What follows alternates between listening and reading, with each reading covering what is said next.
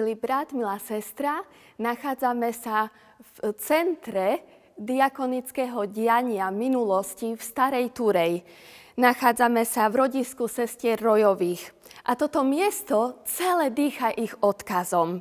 Dýcha tým, ako verne robili svoju službu pre Pána Boha aj pre ľudí, ktorí okolo nich žili.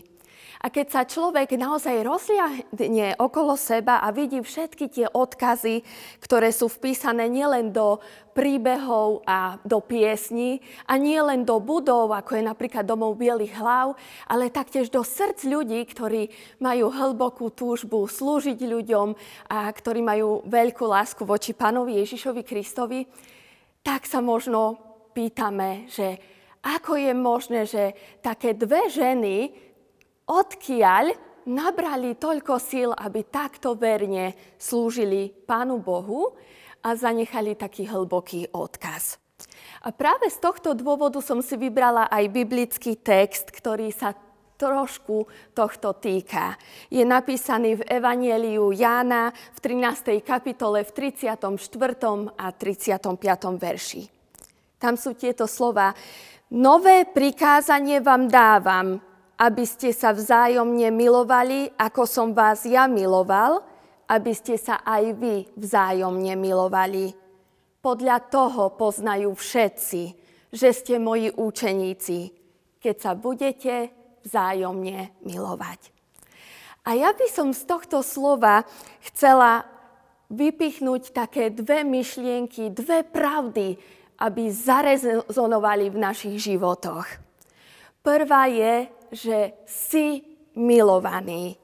Pán Ježiš hovorí svojim učeníkom, tak ako som miloval ja vás, aby ste sa vy milovali. Skutočne o mnohých veciach vo svojom živote môžeš pochybovať. Môžeš pochybovať o tom, či si dosť dobrá, dosť dobrá, dobrý pred Pánom Bohom. Môžeš pochybovať o svojom živote, či si dostatočný na to, aby ťa Pán Boh prijal. Môžeš pochybovať, či slúžiš dostatočne, trebárs tak ako sestry Rojové. Môžeš pochybovať o tom, či tvoj život napríklad naplňa poslanie, ktoré má pre teba Pán Boh. Ale o jednej veci určite nemusí pochybovať nikto z nás. A to je to, že si hlboko milovaný, hlboko milovaná Pánom Bohom. Všade, kde sa pozrieme, môžeme vidieť odkaz Jeho lásky. Keď pán Ježiš hovorí tieto slova svojim učeníkom, tak sa nachádza krátko pred svojou smrťou.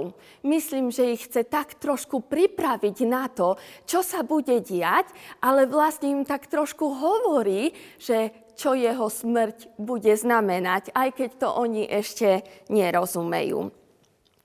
A tak vlastne tým pán Ježiš hovorí, čo myslí tým milovať. Pýtajme sa teda, ako miloval Ježiš. Ježiš miloval tak, že prišiel z nebeskej slávy dole k nám ľuďom. Úplne sa nám priblížil, bol nám ľuďom blízko. Ježiš miloval tak, že slúžil a slúžil až na smrť. Ježiš miloval tak, že sa každému jednému z nás úplne vydal. Nechránil sám seba, ale išlo mu hlavne o naše dobro. A presne to od nás chce, keď hovorí, že sa máme vzájomne milovať. Milovať znamená, že dokážeš prísť k človeku blízko. Že nebudeš čakať, kým niekto osloví, navštívi teba, ale že ty vyhľadáš toho druhého. Milovať znamená dať sa k dispozícii, slúžiť až na smrť. Presne tak, ako to robil on. No a tá druhá pravda z dnešného slova je, že podľa toho poznajú všetci, že ste moji učeníci. My by sme si najradšej tieto slova nejako transformovali, pretože niekedy máme pocit, že Ježišových učeníkov by bolo dobre poznať, alebo môžeme poznať podľa toho, že napríklad čítajú Bibliu však, alebo podľa toho, že vedia veľa o Ježišovi, alebo možno podľa náboženského vyjadrovania, alebo podľa toho, že chodia každú nedeľu do kostola. Ježiš veľmi jasne hovorí, podľa toho, že sa budete vzájomne milovať. Toto bude svedectvom, že ste moji účeníci. Inak to ľudia, ktorí žijú okolo nás, ne, neuvidia. Iba podľa lásky. Na živote Márii a Kristýny Rojovej to bolo skutočne vidieť, pretože oni tú lásku, ktorú prijali od Pána Boha, jednoducho dávali ďalej. Predstav si svoje srdce ako jednu takú prázdnu nádrž. Veľakrát sme na pokraji svojich síl, najmä vtedy, keď sa cítime pod tlakom, keď máme zvládať príliš veľa úloh, keď v neskorý večer treba ešte robiť úlohy s deťmi. Nemáme toľko lásky a trpezlivosti. Nemáme toľko lásky možno voči našim kolegom, ktorí k nám nie sú príjemní. A tak sa môžeme znova opýtať, že odkiaľ ju vziať. Biblia hovorí, že Božia láska je rozliata v našich srdciach skrze Ducha Svetého, ktorého sme dostali. Skrze Ducha Svetého je do tvojho srdca vliata láska. Duch Svetý je jediný ten, kto ti dá silu milovať. On je ten, kto naplní tú prázdnu nádrž, aby si potom mohla, mohol dávať lásku ďalej a zvládať aj náročné situácie.